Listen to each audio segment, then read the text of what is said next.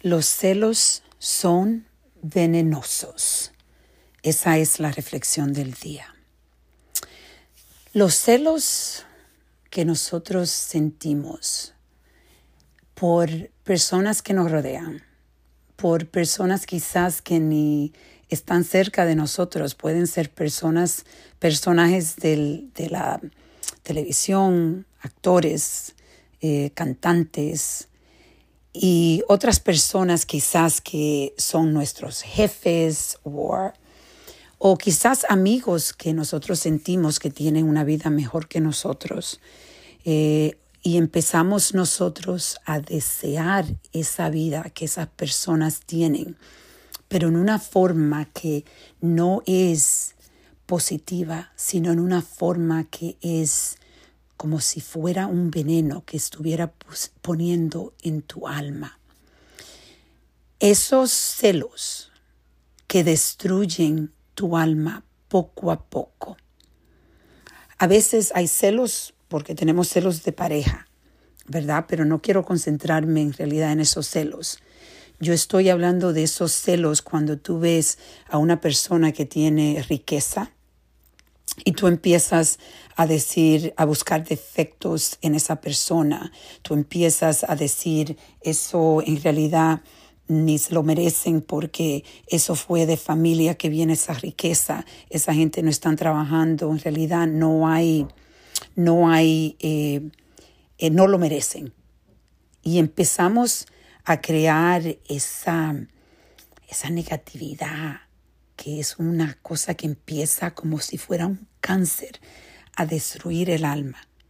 Em, empezamos a ver esos, eh, por ejemplo, en tu trabajo, tú empiezas a ver a alguien que está progresando y tú empiezas de nuevo a buscar excusa porque esa gente no merece ese progreso y porque pobre yo que no puedo progresar por todas las limitaciones que tengo, porque o sea porque soy hispano, o sea porque soy una persona que está siendo discriminada, o sea porque yo eh, no estoy gordo o lo que sea. Esas historias que creamos que son historias, que son historias. Porque en realidad esos, esos celos, la palabra celos es una palabra que hasta suena mal. Es una palabra donde yo siempre siento que es una palabra que poco a poco va rompiendo todo lo que viene alrededor. Y es por eso yo quiero que reflexiones en los celos que tú estás sintiendo y empezar a cambiar los celos por admiración. Admiro a esa persona que ha podido llegar a ser un actor famoso, porque no importa si tiene mucho talento, pero lo importante es que esa persona ha podido llegar a la meta que se puso. Ha podido trabajar fuerte porque para llegar a esos éxitos que nosotros vemos en las personas que a veces envidiamos, es trabajo para llegar allá. Es el mismo trabajo que tú puedes empezar a hacer. Empezar a visualizarte de la forma que tú quieres ser con admiración por esas personas que tú estás envidiando ahora mismo. Tú puedes crear esa vida, pero nunca la vas a crear con celos. Los celos te bloquean para tú llegar a esa vida que tú estás deseando. Y es por eso que hoy yo quiero que tú reflexiones en esos celos que tú tienes. Estás celando a tu amistad, a tu amiga, a tu amigo, porque tiene una buena relación y quizá tú no tienes una buena relación.